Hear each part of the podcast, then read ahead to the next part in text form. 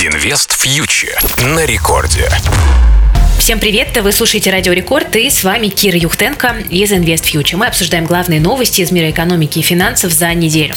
Ну что ж, друзья, конечно же, в фокусе внимания то, что происходит с валютой, и до сих пор не совсем понятно, куда мы движемся. Понятно только одно. Ничего хорошего на горизонте пока не маячит. Ну, на этой неделе, во-первых, с 23 июня Тинькофф Банк стал начислять э, комиссию за хранение валюты на карточном счете на сумму более 10 тысяч условных единиц единиц в трех самых популярных э, валютах. А, ну и эта новость была анонсирована уже достаточно давно. Этот шок мы как-то уже успели переварить, но не успело вступить в силу это ограничение, как Тиньков заявил об ограничении следующем. Теперь комиссия будет взиматься за хранение валюты уже на брокерских счетах. Условия, в общем-то, те же. Э, больше 10 тысяч условных единиц остатки в долларах, евро и э, фунтах. Эта комиссия будет взиматься каждый день с 4 июля, составит 1% в месяц. Но при этом важно, что она не затронет ценные бумаги и другие финансовые инструменты, ну и также валютные остатки меньше 10 тысяч условных единиц. Э, хороших новостей тут мало, но единственное, что можно выделить, это то, что все-таки комиссия будет э, исчисляться отдельно по каждой из трех валют, то есть условно можно хранить по 9 тысяч э, фунтов, долларов, долларов и евро на своем брокерском счете или ИИС, и тогда комиссия начисляться не будет. Ну, а плохое заключается в том, что есть много людей, которые оказались в ситуации, которые, допустим, э, продали иностранные акции на СПБ бирже, когда возросли риски блокировок, э, вышли, соответственно, в долларовый кэш, доллар ослаб, люди теперь сидят э, на индивидуальном инвестиционном счете э, или на обычном брокерском счете с большой валютной суммой, с глубокой просадкой.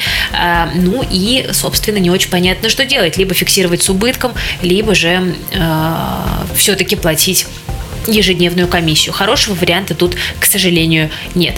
Ну, э, так или иначе, мы понимаем с вами, что, кажется, валюта в так называемой электронной форме э, всеми силами изживается из нашей финансовой системы, и скоро все э, придет к тому, что, скорее всего, ее обращение будет э, минимизировано.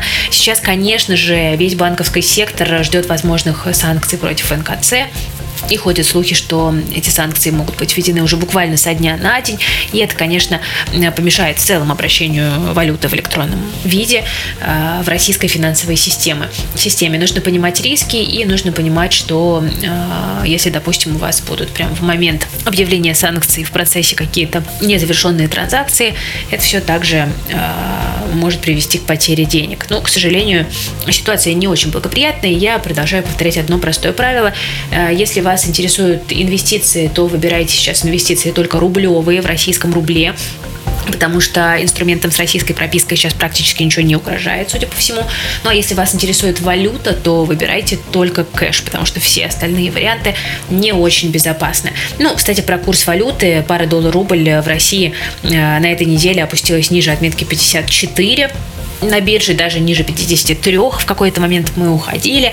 А, несмотря на ослабление валютных ограничений, доллар в России по-прежнему никому не нужен из-за драматически упавшего импорта. Плюс тут еще и налоговый период сказывается, когда экспортеры избавляются от валюты, потому что им нужны рубли, чтобы заплатить налоги в бюджет. А, будет ли укрепление рубля продолжительным, я не знаю, но предполагаю, что все-таки будут приняты меры для того, чтобы вернуть пару доллар-рубль в комфортный диапазон 78 80 рублей за доллар.